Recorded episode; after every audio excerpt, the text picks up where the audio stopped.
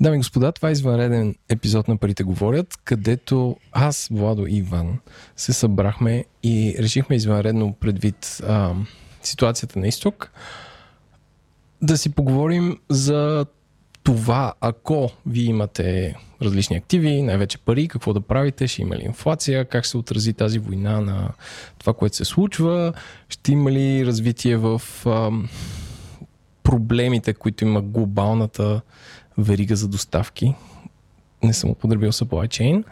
А, и абсолютно нямаме сценарий. А, решихме този епизод да го направим набързо, импровизирано и се надяваме да ви е много полезен. Но преди да започнем, напомням, че може да им подкрепите като отворите patreon.com, на черта говори тире или подчертавка интернет и да станете патрон на нашия подкаст. Това ще ни помогне да правим много и по-добри, подобни и не само подобни епизоди. Така че, Иван и Владо, радвам се, че нямаме гост, не трябва да обучаваме някой как да ползва микрофон, вие знаете и просто си говорим. Добър вечер.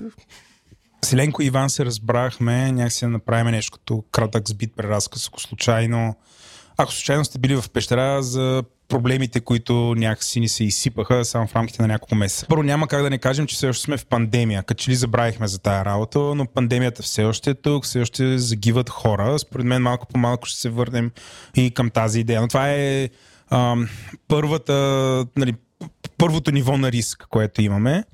А, тая пандемия, а, заради начина по който държавата се опита а, да я на чист български хендълне, а, доведе безспорно до печатането на много пари, раздаването им от тук до инфлация. Нещо, което бяхме дискутирали. Имаш предвид държавите с централни банки. Точно така. Нашата държава не може. Да Нашата държава не може, да. А, но случи се, има, има инфлация. Това е втората голяма промяна и по някакъв начин а, промяна, която заплашва спестяванията на, на хората, които имат спестявания, които бих казал са съществена част от здравомислищите и предприемчиви хора. Третото нещо, което се случи, което ние сега за протокола от дълги години чакаме новата криза. А, това, което се случи само от преди две седмици е инвазията на Русия в Украина кръстена като специална военна операция, която а, нали, за протокола Еленко на коя дата записваме? 15 март, войната почна на 24 февруари. Да, това по всичко личи съзнанието, което имаме в момента, че това е планирано като една много бърза операция с очакването, че Украина, камо ли не е така, веднага ще се предаде пред страховитата руска армия. Тази война ще приключи бързо. Тридневната война вече продължава две седмици плюс. Ако слушаме представителите на руския генерален с тридневната война вече втора седмица се развива по план, което обаче изважда всякакви допълнителни мрачни перспективи. Освен изключително голяма, а, голяма бежанска вълна от милиони хора, които да дойдат в Европа. А, под Европа имам предвид да влязат в страните в Европейския съюз а, и това а, да предизвика определена реакция на гражданите на Европейския съюз. Второто нещо, което а, поражда тази война като като риск и от това, което виждаме в момента, че тя като че ли няма да бъде кратка, т.е. конфликтът ще бъде дълъг и тук се активират всякакви въпроси, които са свързани с добива на определени суровини, които от една страна Русия произвежда, и тук не става въпрос единствено и само за електроенергия, става въпрос за всякакви а, метали, които се добиват в тази държава и биват изнасени, са изключителна, изключителна важност за строителство, производство на всякакви а, високотехнологични стоки с много висока добавена стоеност. И от друга страна Украина, която е държава с изключително развито земеделие, което, на която не разчитат само държавите Европейския съюз разчитат изключително много държави. Например, бях чел, че Египет разчита изключително много на зърно, което идва от а, тези две държави, от Русия и от Украина. А, съвсем наскоро излезе една статистика, според която 29% от, или 28% от световното зърно се произвежда в тези две държави. А, една дълга война застрашава и може би да доведе до такъв вид проблеми. Сега, всичко това го има. А, войната все още се случва и ние си казахме, окей, спестили сме си някакви пари, както каза Еленко, какво може да направим така, че всъщност семейното богатство а, да бъде не, нали, по възможност съхранено, от друга страна тази война може ли да бъде някаква възможност пред определени сектори. Няма кой по-добър да си говорим по темата, освен Иван. Няма как. Иване? No pressure, мен. Не, едва ли не съм най-добрият човек по тая тема, но е, това не пречи да споделя някои от моите идеи. Да. Най-доброто нещо, което може да направим, ако имаме спестени пари, е първо да дариме на хората в нужда. В тази война има доста беженци, повечето от тях са майки и деца от Украина, но същото време има и доста хора, които напускат Русия. Тоест, ако има някакви пари, може да помогнем на тези хора да започнат началото на своя нов живот, без значение какви са им очакванията, дали ще се перманентно локират на друго място или в някакъв момент биха се прибрали, но някакси да усетят по-лесно този кризисен период. Извън това, което е най-хуманитарното нещо, което бихме направили и то не се мери точно в възвръщаемост, но може би се мери в някаква човещина и ако щете колкото и цинично да е успокоение на нашето съзнание. Това, което може да направим е, е да се замислим тези пари, които спестяваме, дали с цел за инвестиция или с цел да си купим нещо или с цел за образованието за децата ни, т.е. Да, да видим за какви бъдещи важни неща в нашия живот ни трябват тези пари. Не просто да ги имаме. Всеки различен човек, всеки различно семейство си има собствени приоритети, които, за които иска да има финансова възглавница. Първото нещо, което трябва да имаме предвид, че заради пандемията и нарушените доставки, връзки, логистични, много стоки и много различни продукти идват се по-бавно до пазара там, където се търсят от крайния потребител. Това дори преди войната доведе до повишаване на тези цени. Но сега, след като се случи войната в Украина, това умножи многократно тези сътресения в глобалната търговия. Ние в последните 20 години живееме в свят, който изключително много зависи от това да може да се набавят ресурси, след това да се създаде нещо някъде и да се окомплектова в трета държава, без значение дали това се случва в някакъв блок, като Европейски съюз или Штатите и така нататък. Тоест, комунистически Китай. Да, или в комунистически Китай, или Виетнам, или Индия, Индонезия и така нататък. Тоест света беше много обвързан. И в COVID и тази война създадоха огромен шок в желанието на света да бъде лесно обвързан чисто търговски. Това нещо за съжаление, няма да бъде излекувано веднага. Което означава, специално и заради войната... Прощавай, кое няма да бъде излекувано? Желанието на света да е ами... глобален или шока от COVID и от войната? Шока от COVID и войната много трудно ще бъде излекуван чисто психологически, но бизнес, по бизнес от бизнес гледна точка, разкъсаните вериги на доставки, които са разкъсани от тия две събития, ще накарат много от бизнесите да се преориентират така, че техните вериги на доставки да бъдат в зоната им на комфорт. да не зависят от географски места, където може да възникне някакъв конфликт или някакво напрежение, което може да създаде репутационни или други проблеми пред съответните компоненти за изработването на някаква стока или услуга. Днескашната новина е, че Intel отваря своя фабрика за производство на чипове на стоеност 17 милиарда евро в Германия. Не само, още по време на Тази COVID. новина преди две седмици дискутирахме в, по време на броя, в който Еленко беше в отпуск. Но да, жестока новина. Не, но не се откриват. Не се открива, да. Режат лентичката днес. Не. А, така че самия факт, ако вземем дори а, този пример с Intel, това означава, че той ще произвежда тези чипове поне в началото по-скъпо, отколкото го е правил в Китай. Да, когато света се успокои и да кажем Artificial Intelligence и роботите навлязат много по- дълбоко в производството на някакви неща, това ще доведе до нови по-низки цени, но това няма да е днес, няма да е след две години.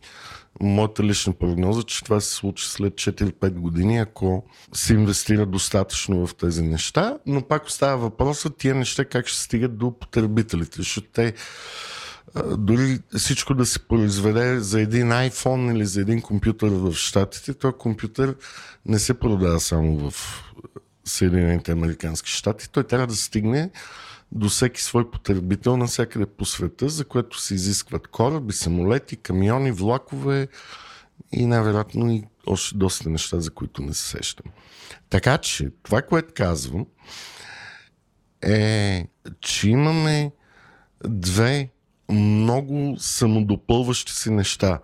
Голямото печатане на пари заради COVID кризата от централните банки, за да смекчат шока от тази ситуация, плюс огромен шок в а, самите доставки, особено от Русия и Украина в момента, като и двете неща влияят в посока голям скок на цени за суровини, материали, енергоносители. Надявам се, нашите слушатели са видяли графиките на цените на газ, ток, петрол до 7 март, но хубавото е, че петрол днес се върна на цени под нивата, откакто започна Тоест под инвазия 100 долара. под 100 долара, да.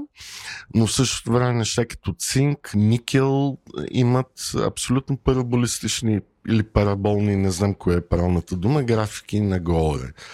А, а това са важни материали не само за строителството, както Владо каза, а и за куп други неща. Тоест, нас ни очаква време, в което много от нещата, които сме свикнали, че са ефтини, ще бъдат скъпи.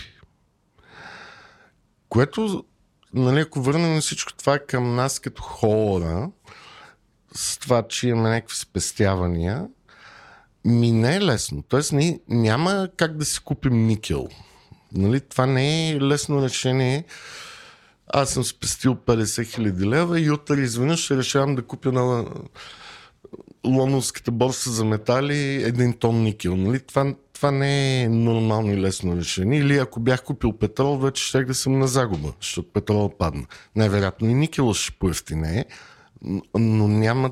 Тоест, сега са времена на волатилност, където аз не бих съветвал хората да дебнат пазара, освен ако нямат някакви пари, които са готови да ги загубят и нямат някаква тръпка изживяване в това да следят едни такива графики зелени, червени, зелени, червени за секунди и да получават удоволствие от е, това нещо. Добре, Иваня, аз гледам борсите са супер на червено. А, криптото е на червено, то не е отскоро, но продължава да е на червено в тези времена. Защо криптото е на червено? Защото винаги криптото е имало корелация с NASDAQ и е, така да наречем технологичните компании. Просто психологически така го възприемат хората. Една и съща аудитория, т.е. Една и съща аудитория. Да, то, между двете има много общо като поведение на хората, които работят в тази сфера, но няма много общо от, между една акция на Apple или един Ethereum.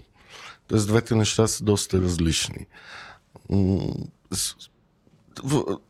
Крипто е съвсем отделно нещо и там риска е регулациите на държавите, а не толкова дали той измама или пирамида. Представители на администрацията на Европейския съюз само преди седмица заявиха, че а, са го... Европейския съюз е готов да плати високата цена на това да не бъде енергийно обвързан с Русия. И материално обвързан с Русия. Освен а, по-високата цена на електроенергия, от тук по-висока инфлация и на неща, които сме свикнали да са ефтини, според тебе Каква е тая висока цена, която сме готови да платим?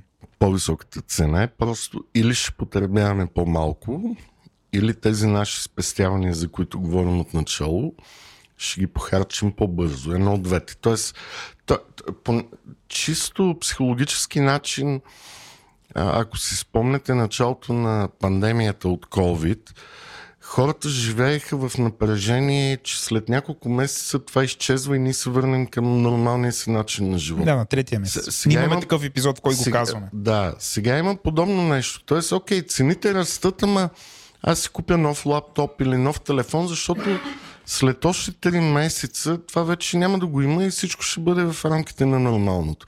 За съжаление, това няма да е така сега. Тоест, ние ще плащаме по-високи сметки за ток, по-високи сметки за газ в близко бъдеще, защото цяла, а, аз мога да говоря за Европа, нали? За Говорим за Европа, да. да. Цялата енергийна система в Европа все още разчита на традиционните източници на енергия. Атомни електроцентрали, водни електроцентрали, въглишни и газови.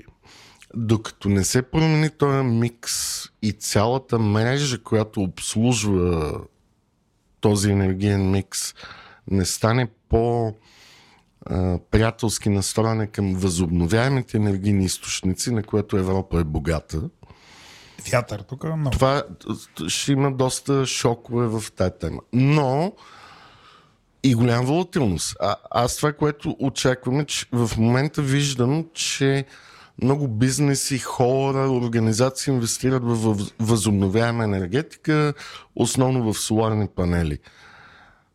Напълно е възможно лятото поради тая причина да имаме нулеви или отрицателни цени на ток. Извиня, но, казваш много, можеш ли да го... Дай го с някаква мерена единица, може ами, да свържем с нея. Милиарди евра, така да го кажем. Волатилността не е приятел на хората, които искат да си построят живота по предвидим начин. Тоест, при тях, както ако тока поскъпва или ако тока става отрицателна величина, говоря не само за семейства и домакинства и за бизнеси, тия двете крайности винаги им създават напрежение. И т.е. трябва да има някакъв механизъм, по който бизнесите и хората на пазарен принцип да купуват дългосрочно ток и енергоносители и Европа да не бъде толкова зависима изцяло от руските енергоносители, те няма да станат нула. Това е ясно, нали? защото специ... петрола е по-лесен, но гъста е много трудно се пренася с кораби.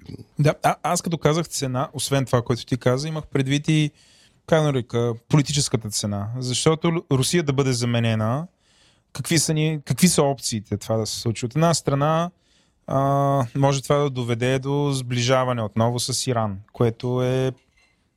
Доколко считаш, че това е възможно? А, също така, а, за част от тези суровини а, могат да бъдат търсени източници в Африка, където, например, Китай е много силно представен, защото години наред вече инвестира. Може би това означава и определени отстъпки спрямо а, Китай. А, та, това може би към, към Еленко и към теб. Какви са вашите очаквания? Ще се промени ли а, политическия климат а, и да се затоплят отношенията между Европа и Китай, между Америка и Китай и също време също така Европа и Америка спрямо Иран? Ами, това нещо, което ми направи голямо впечатление последните дни е, че Америка се опита да стопли отношенията с Венецуела. Венецуела е държавата с, може би, с най-големите запаси от петрол. Исторически последните 10 години не, нямаха никак и, и, и, те не са, и не само и не са продавали, т.е. Венецуела е била извън пазара на петрол. Венецуела може да доставя доста голямо количество петрол. Естествено, инфраструктурата там не е готова за това. Тя не може да измести от днес за утре. Венецуелски поток не е готов. Да, венецуелския поток две До Бургас... не е готов. До Бургас не е готов. А, също така, Иран, ти си много прав, че вижда някаква светлина в тунела да, да изгрее в този свят със своите природни ресурси. С Русия. Да. А, а Русия блокира в момента преговорите с Иран. това се случи. Имаше, мисля, че вчера начало на нови дискусии. А в, в кое го е блокирал? В ОПЕК или? Ами, формата на преговорите за така наречената иранска ядрена сделка включва и Русия и поради руснаци се оправдаха, че заради войната не могат да допринесат качествено по тая тема. Но аз не мисля, че Венецуела и Иран ще се върнат а, толкова лесно. На бял кон обратно в сърцата. Да, това, това няма да стане. Тоест, след инвазията на Кремъл, даже не на Русия, защото Русия най-вероятно хората там не, не искат война с Украина.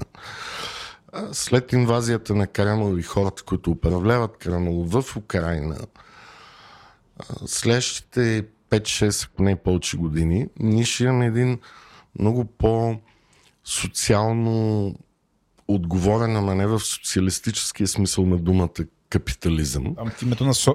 Като социум. Да, като социума. Тоест, много трудно ще става бизнес с режими, държави, общества, където има абсолютно погазване на човешките права, международното право или някакви други, да ги наречеме, морални норми. Тоест, тия държави няма да дойдат на бял кон. Но чисто тактически за някакъв момент те могат да бъдат използвани, за да се намали зависимостта от доставките от Русия на определени неща, които са жизненно важни за енергетиката или за някакви други производства. И това, което си мисля, че високите цени на някакви суровини и енергоносители винаги са водили до огромни инвестиции в ефективност по тази тема.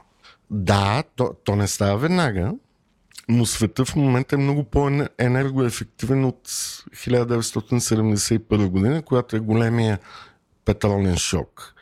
А, тогава ли ОПЕК бяха наложили ембарго на Съединените Американски щати? Примерно, не си спомням. Емба... Не ембарго, да. да, да не... Аз съм бил на една година, т.е. не си спомням събитията много.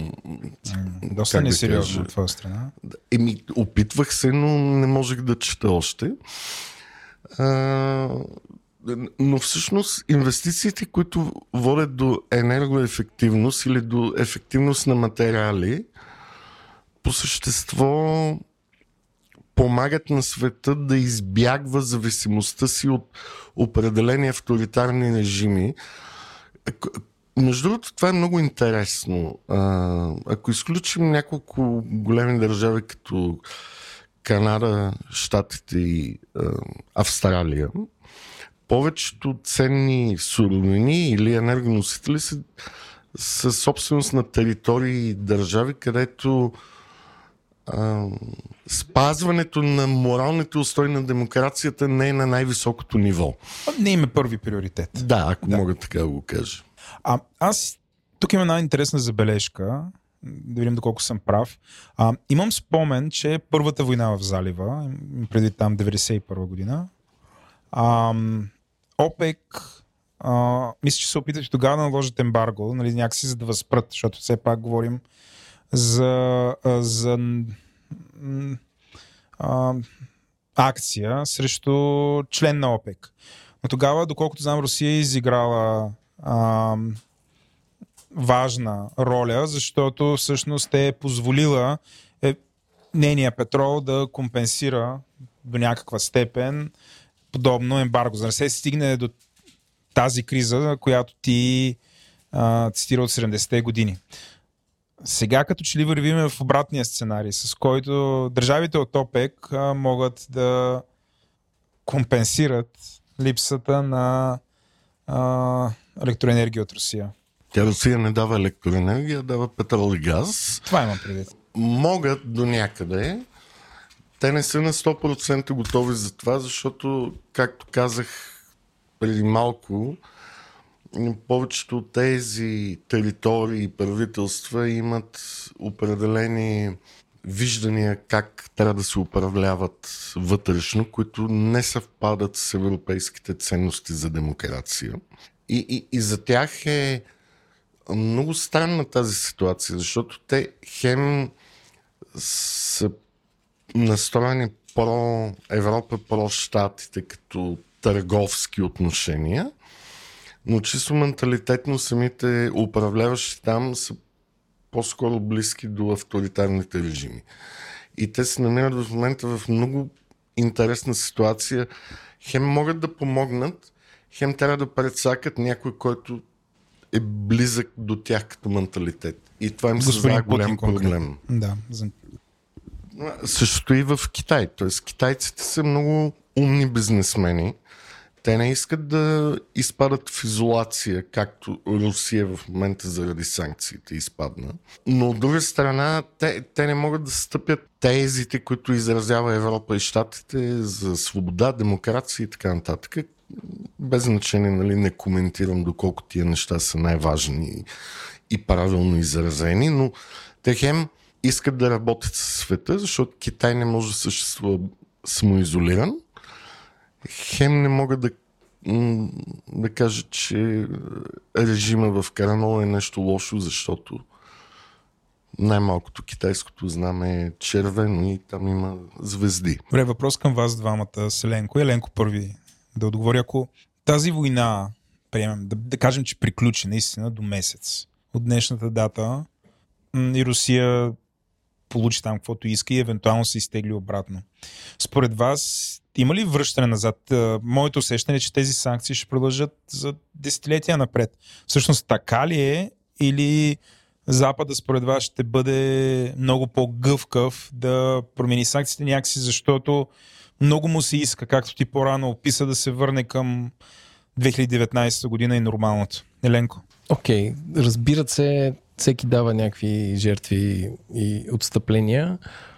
А, според мен няма да, се, няма да се върне лесно. Това нещо в Русия, най-малкото, днес четах една статия в любимия ми сайт Rest of the World за колко руски айтите са отишли в Турция, дори в Индия, а в Казахстан, просто защото те не могат да работят, защото има някаква си там средна класа, която им е съсипан живота и нито един а, дето Иван казва, нали, китайците са умни бизнесмените, не биха искали такъв, а, такъв блокаж. Аз съм сигурен, че и рус, и руските бизнесмени не са искали такъв букаш и въобще не са го очаквали. Те олигарсите станаха че... Не, не олигарсите. Китайската комунистическа партия, те, всеки един от тях е бизнесмен. Тоест, Съгласен съм, начин, да. Те са бизнесмени на партийно ниво. Да. А, но според мен това, което става интересно в момента е, че Китай седи и сигурно има две зали с около 200 математици, които гледат всеки ход, нали, как реагира света, какви са мерките, как се отразили на рублата. Смятах математици си Data Scientist има, моделират. Ти Зеленко живее в ини времена, още там на Тюринг. Владо стига си се рекламирал. Да, е, да.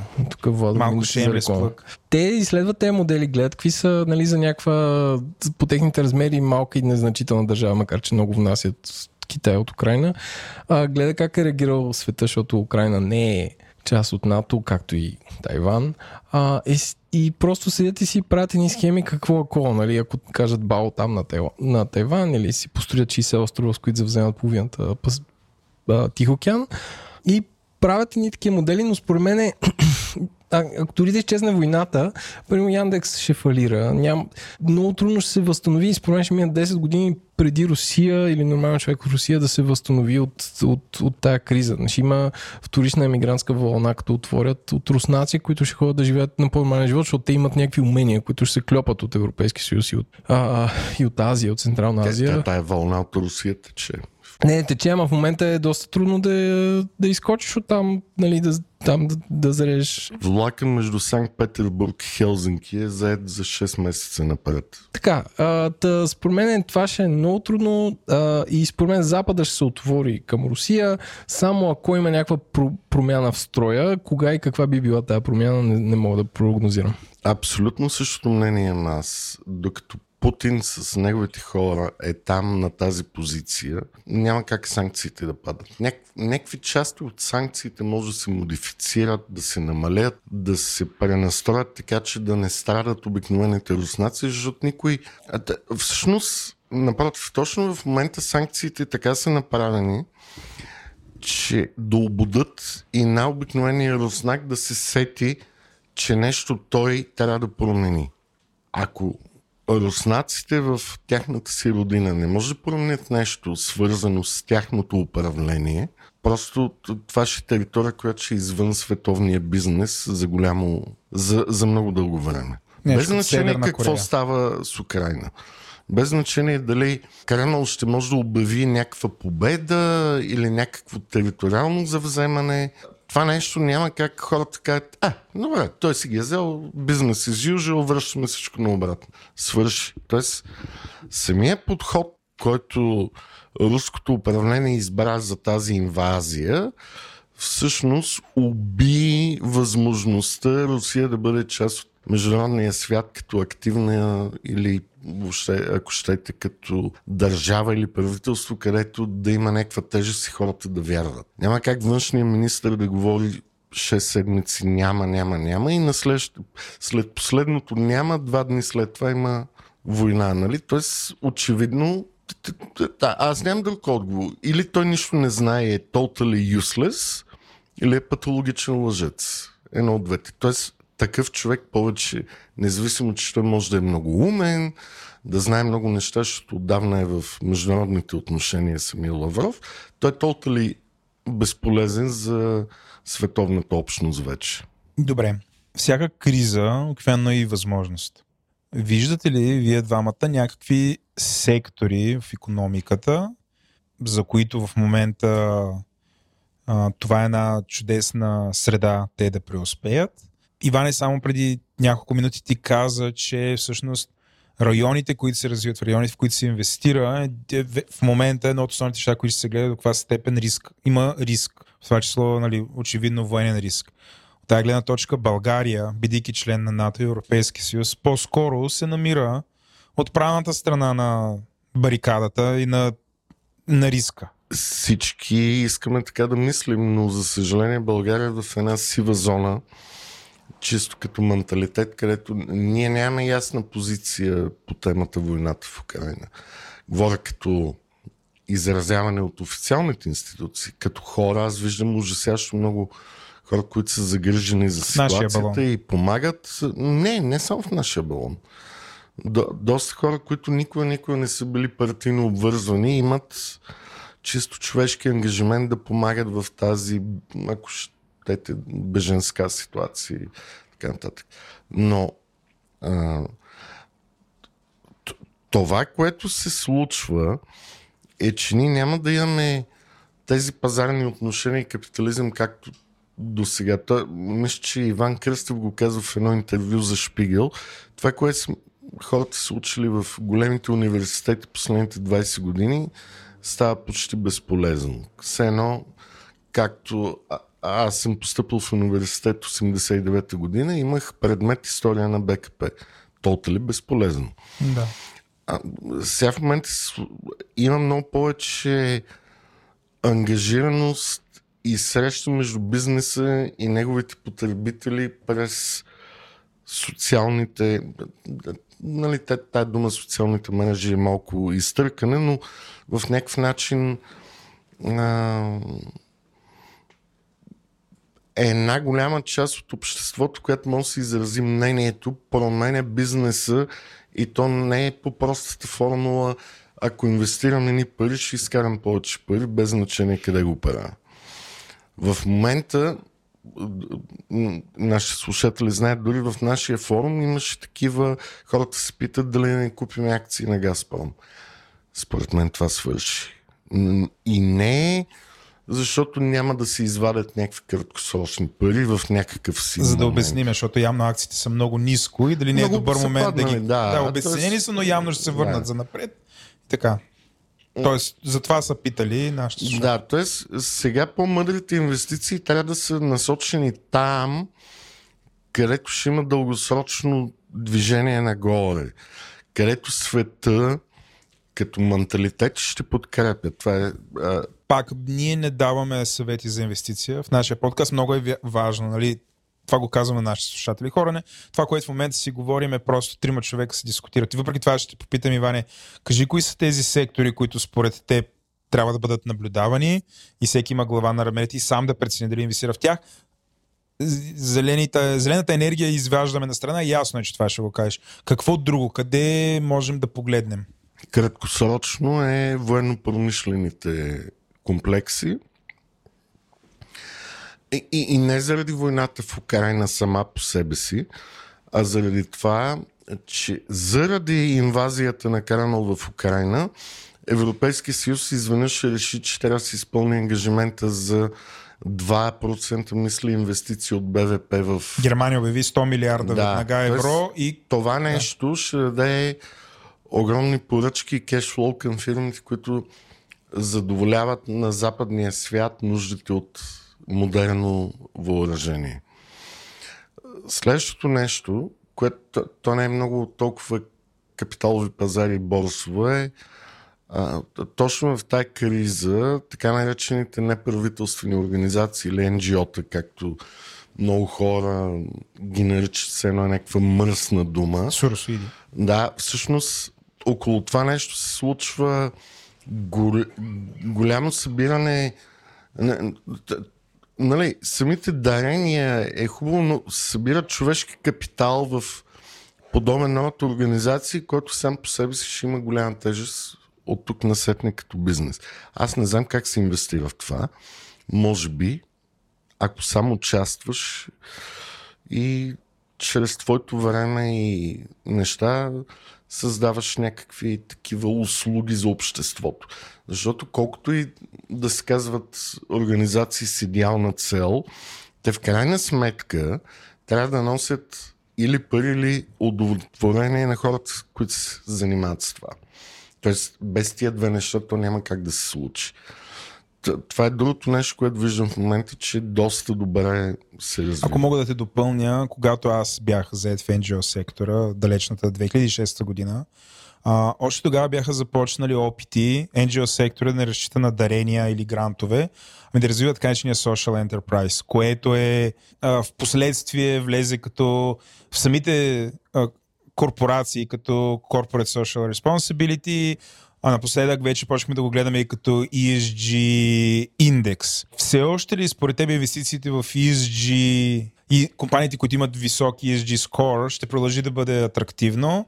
Или, то, не, то, по, то, или този коефициент ще да гледаме кой къде реално инвестира в това и дали това прави някакъв смисъл, отколкото в проспекта или в годишния си доклад аз какво съм написал и колко зелени снимки съм сложил. Нали? Тоест, едното няма общо с другото. Но краткосрочно военно-промишления комплекс, както и а, след COVID имаше голям спад на акциите на фирмите от а, сектор здравеопазване, защото много хора бяха инвестирали така така, след това имаше огромен спад, но според мен това нещо е много, много сериозна тема и там трябва да се гледа. Също така, а, спа, а, това, което се случи по време на covid и ние сме го говорили в нашите подкасти, имаше огромен ръст на IT компании като Zoom, подобни, които организират. Microsoft станаха да, адекватни отново. В момента, до момента са паднали с почти 40-50% от най-високите си нива.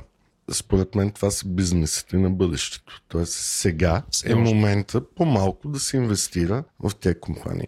Е, е, днеска мисля, че Zoom поскъпна с 3 или 4% в пазар, който е несигурен отчетоха някакви данни, имаше някакви съобщения, но това, което изигра а, до някъде имиджова, ако щете, нали, усещане в хората, че има смисъл в тази компания. Аз не казвам, че тя е най-великата в този сектор или не препоръчвам да гледате само нея, е, че украинските учители в Украина започват обучение на децата, които са иммигранти през онлайн. Тоест, войната в Украина в момента играе ролята на COVID-кризата, която беше за тия компании за дистанционно обучение или дистанционна работа, за да могат а, това най-вероятно не е най-оптималното решение за децата, които са извън Украина, но в крайна сметка поне този шанс те го имат заради съществуването на такива компании. А, въпрос към двама ви отново, може би Еленко първи.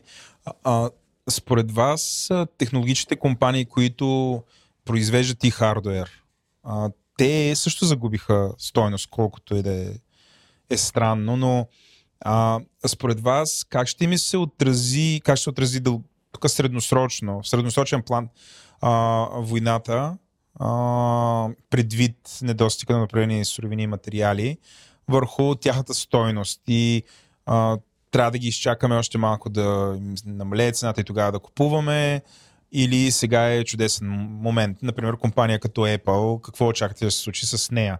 А, защото тя произвежда съществена част от а, а, мобилните устройства и, и, и от немобилните. Еленко, оптимист ли си?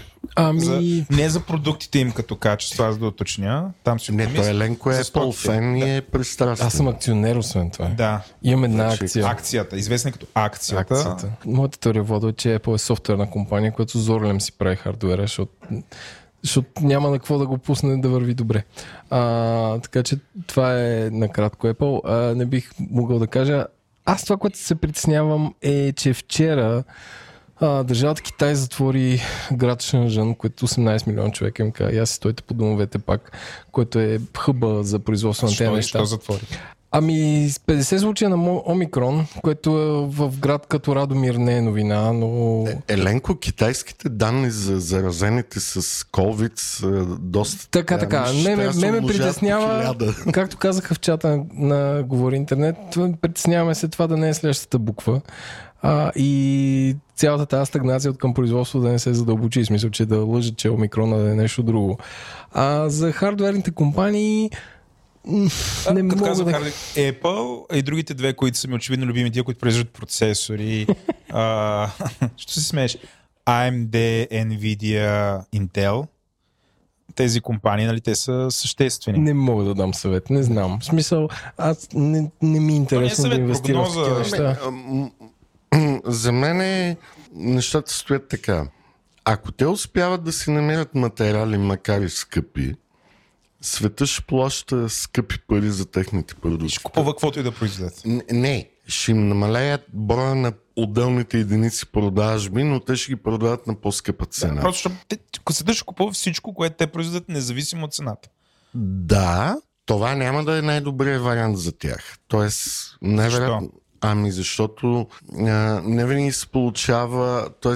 увеличената цена не винаги заменя голямата бройка неща, които може да продаде, защото ти имаш фиксирани разходи. Определени заводи, определени служители и някакви други разходи, които no matter what, дали продаваш едно или 100 милиона, те са там за да го правиш. Това може да има натиск върху техните печалби и тяхната борсова стойност, но това няма да са компании, които ще фалират или ще изчезнат заради тази, да я наречем, военна криза. О, аз съм далеч от идеята, че ще фалират или изчезнат. Въпросът е да купуваме ли там. Значи тия нашите парици, де сме спестили, Ами, в момента тече голямо пренастройване на света. Тоест, е, хората вече не искат да, да купуват неща от е, Русия или от някакви други държави, където не се знае, че след 10 години ще има нов проблем. Тоест, те ще се изместят. Това ще вдигне цените. А, и по някакъв начин, нали, пак стигаме до това. Тоест, покрай COVID света натрупа много спестяване. Хората се бяха свили и спестиха някакви пари. Сега тия пари ще заминат в покупка. В инфлация. В, еми да, в инфлация, ако щете. И сега тук, ако искате да стигнем до най-интересното нещо за нашата аудитория, Имотите. пари да купим или имот, или да изчакаме. Това, това, стигнахме до същността, Да, същността на разговора. нещо, Аз което- имам идея за заглавието което на... аз лично нямам конкретен отговор, имам две неща, които може да кажа. Ако ви трябва имот, купете го час по-скоро, не чакайте, защото цените ще растат. Ако не ви трябва имот, теоретично има шанс за рецесия и голяма криза след една-две години.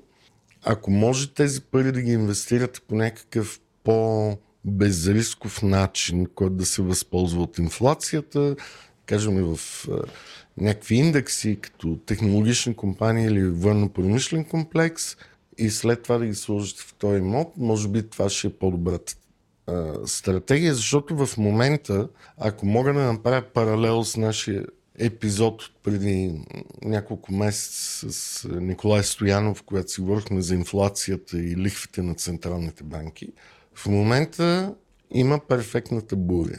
Трябва да има действия от централните банки за вдигане на лихвите, но в същото време има война, забавени доставки и риск от економически спад.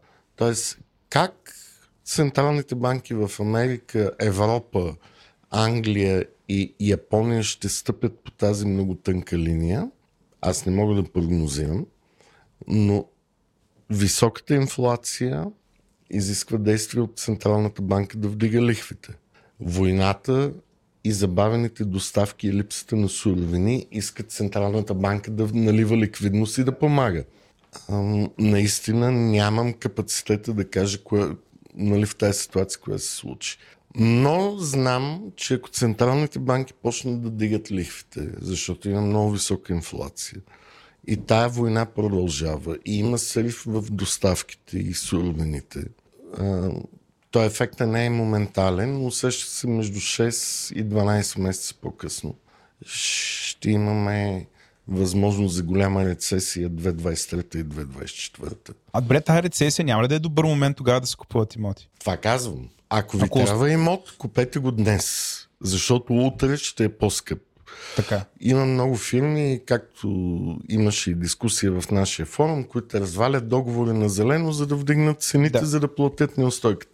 Сега, това дълбоко се съмнявам, че е масова практика. Връщам те на рецесията. Ако има рецесия, би трябвало тогава да няма достатъчно пари на пазара и всъщност имотите да могат да бъдат купени на по-атрактивна цена. Факт. Факт ли е това? Да, да. Факт. Факт. Да, ако има рецесия. Тоест, ако ни трябва и мост в момента, ще някъде живеем да купим. Ако имаме стагфлация, което означава висока инфлация, високи лихви, но слабо производство, цените на активите падат, тогава ако имаш пари си бог. Бог. Но ако го няма това, купи днес. Виж, та, ужасящо е. Ужасящо е, да. Ужасящо е.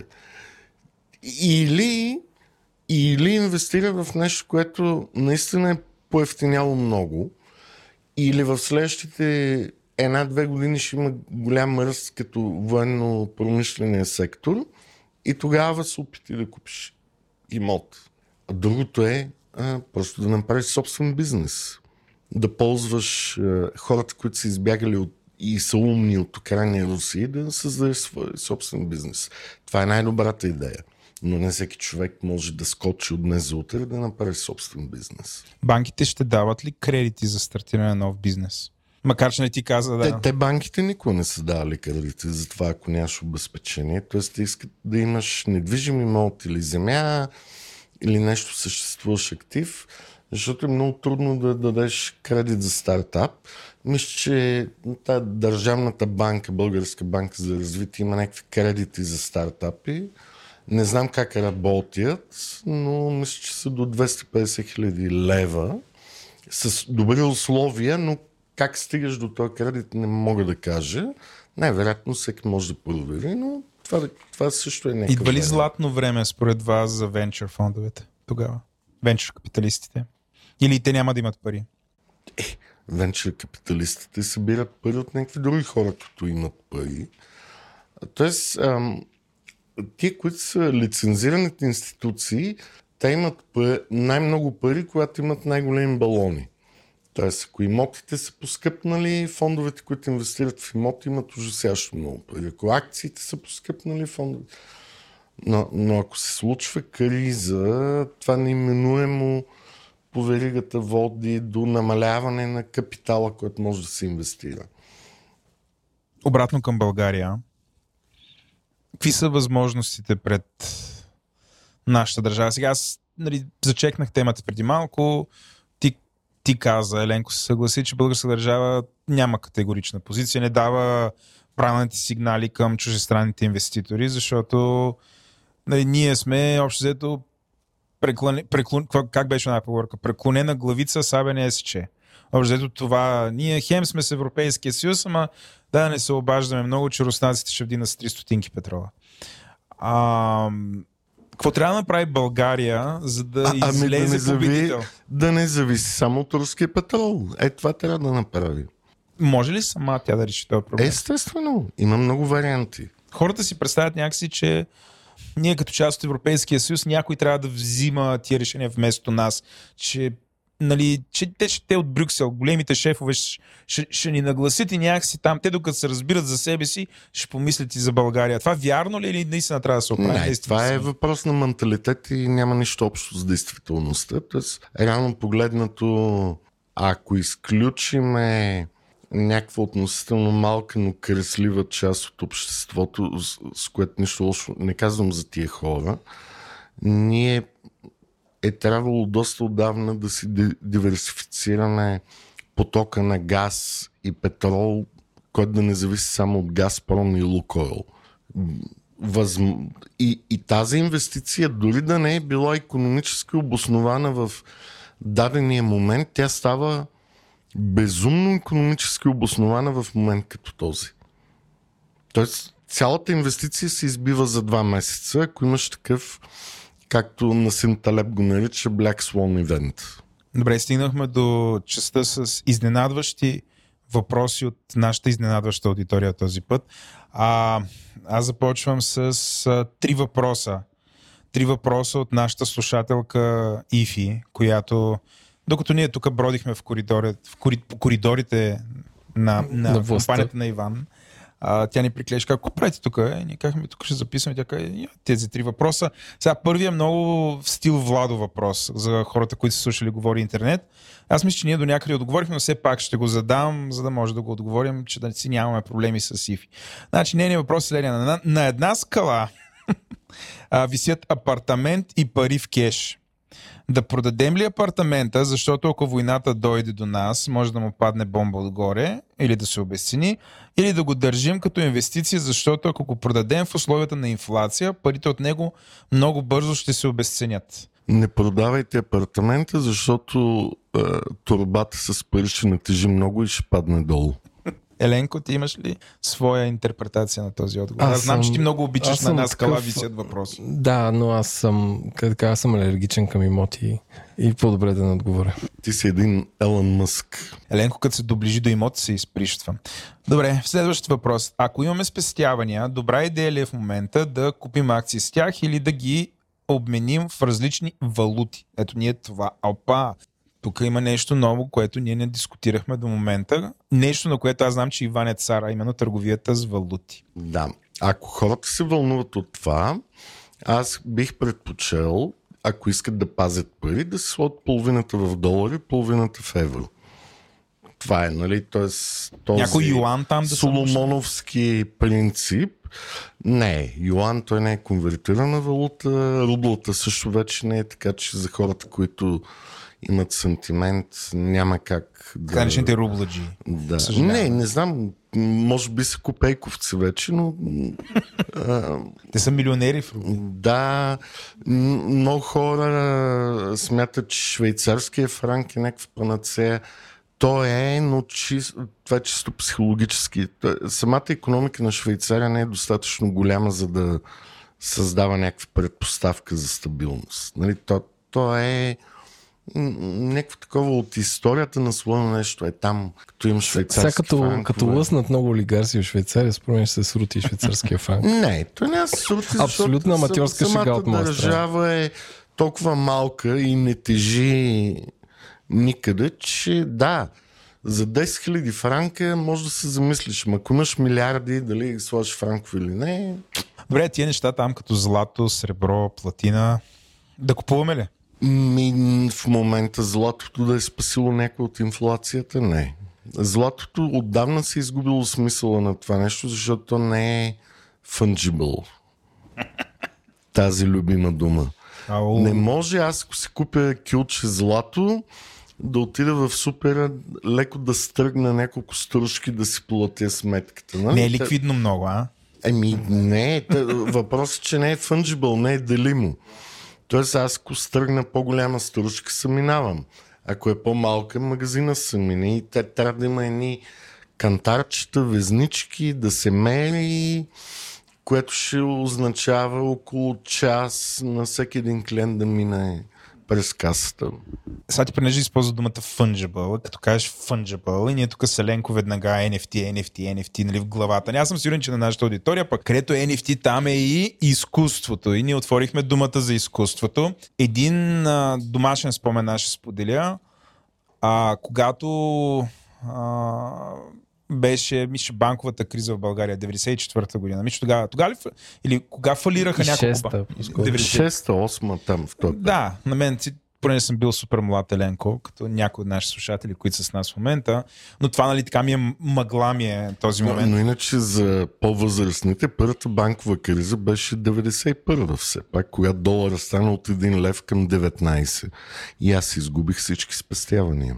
Аз си спомням, че майка ми за всеобщ ужас в къщи донесе три картини и каза, че цялата си заплата, тя е лекар, и са отишли за тези картини. Те все още стоят на стената в нас. Тогава спомням, че татко я пита, бе, как, ти, как ти, тя каза, това е инвестиция. И сега се връщаме към твоята любима тема. Това е твоето хоби, според мен, от, до, така, от около година. Иван, хора, ако не сте разбрали, яко нахлува в сферата на изкуството, културата, NFT-тата и тайните чатове в Дискорд. Чудесен момент е да се инвестира в произведение на изкуството, Иване. Това е въпрос от мен, не от Тифи. Този момент той не е свър... Изкуството е има две характеристики. Нещо, което на тебе ти харесва и това ти го правиш за собствено удоволствие или нещо, където ти си убеден, че вече съществува школа от не само от група съветски учени, от достатъчно много европейски, американски, японски или китайски такива, които казват, ето този автор е много велик. Това е. Всичко останало няма някаква осезаема стойност. Тоест, или ти харесва на теб, или вече е изградена т.е. голямо комьюнити от експерти, които казват, вау, този, този творец е много велик. И все пак, инвестицията в изкуство. на масата всеки... ли? Няма спомена. Не, тя не е на масата в тая ситуация. Не. не е на маса. Тоест, за мен е инвестиции в изкуство под 10 000 долара нямат някакъв особено осезаем смисъл, освен ако не ти харесва или не е някаква гениална случайност, че ти оцелваш някакъв творец, който избухва след 5 години. Ма това, това няма общо с инфлацията или войната. То, то може да е валидно във всеки един момент. Добре, аз се завръщам тук към а, списъка, така любезно предоставен от Тифи. Последен въпрос от нея. Да инвестираме ли в крипто или регулаторите ще го натиснат здраво под претекст да спрат руските олигарси? Изчезвам хефан. Така е написал. Те регулаторите го натискат не заради руските олигарси и освен това руските олигарси не са безумно богати в крипто.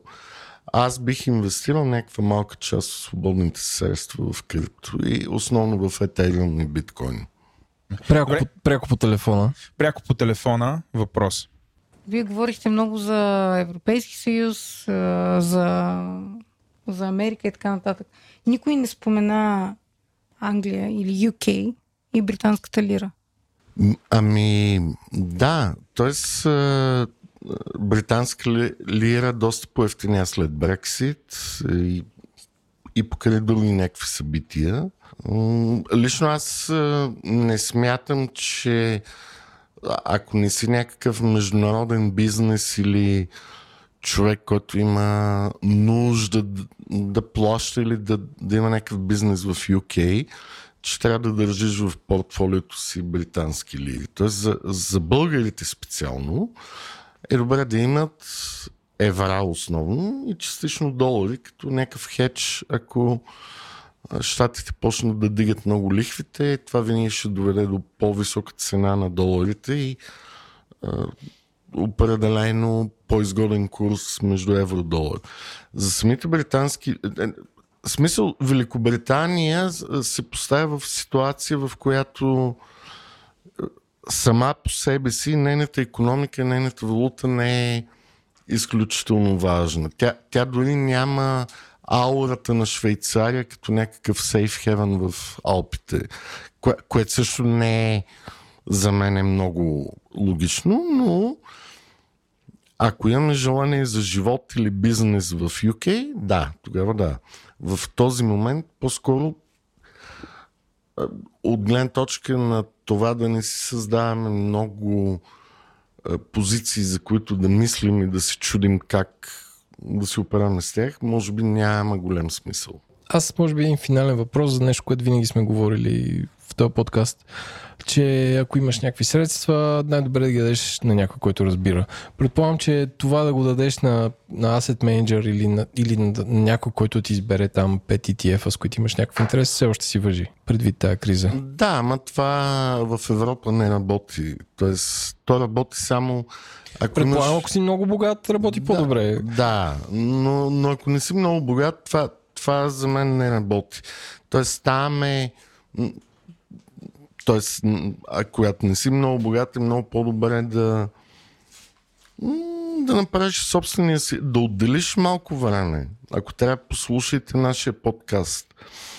Отделете малко време да видите за вас кои са важните сектори за бъдеще и тогава си купете някакви ETF от това. Те, ETF-ите са най-ефтиният начин да дисперсираме нашата инвестиция, без да зависиме от някакъв човек, който може да се разболее от COVID или нещо друго да му стане или да реши да напусне тази компания и ни после ще казва, ама чакай сега, той Еленко ми каза това, а тук сега е Владо, той казва друго, аз откъде я знам какво да направя. Нали? Това, това вече е малко несериозно. Добре. Добре, аз мисля, че това наистина е подобаваш край на този разговор. Иван Еленко, спре много ви благодаря за, за разговора. Владо, бл- благодарим ти за идеята. Бях феноменален интервюиращ, Иване. Признай. О, да. И продуцент. винаги. и продуцент.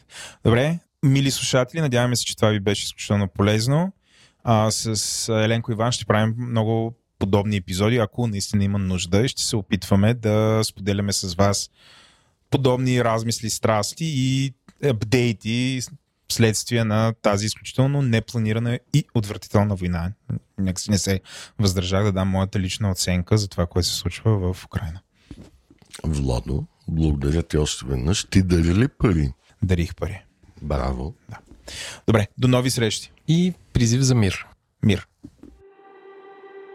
Разговорът, който чухте, има изцяло познавателен и дискусионен характер. Мненията, наблюденията и допусканията на участниците, изказани в подкаста, не представляват инвестиционен съвет или препоръка за покупка, продажба, записване, замяна, обратно изкупуване, държане или поемане на емисия финансови инструменти, нито съвет или препоръка за предприемане или въздържане от действия относно финансови инструменти. Всяко ваше инвестиционно решение следва да бъде внимателно обмислено, съобразено с личната ви финансова ситуация, опит в инвестициите и готовност да рискувате. При всички случаи е добре да се посъветвате с независим консултант-специалист в областта на инвестициите и данъчното облагане, преди да похарчите парите си. И още, нищо от чутото не трябва да бъде приемано като правен, финансов, бизнес или данъчен съвет. За получаването на такъв е необходимо да се доверите на експерт в съответната област, който да вземе предвид вашите специфични обстоятелства.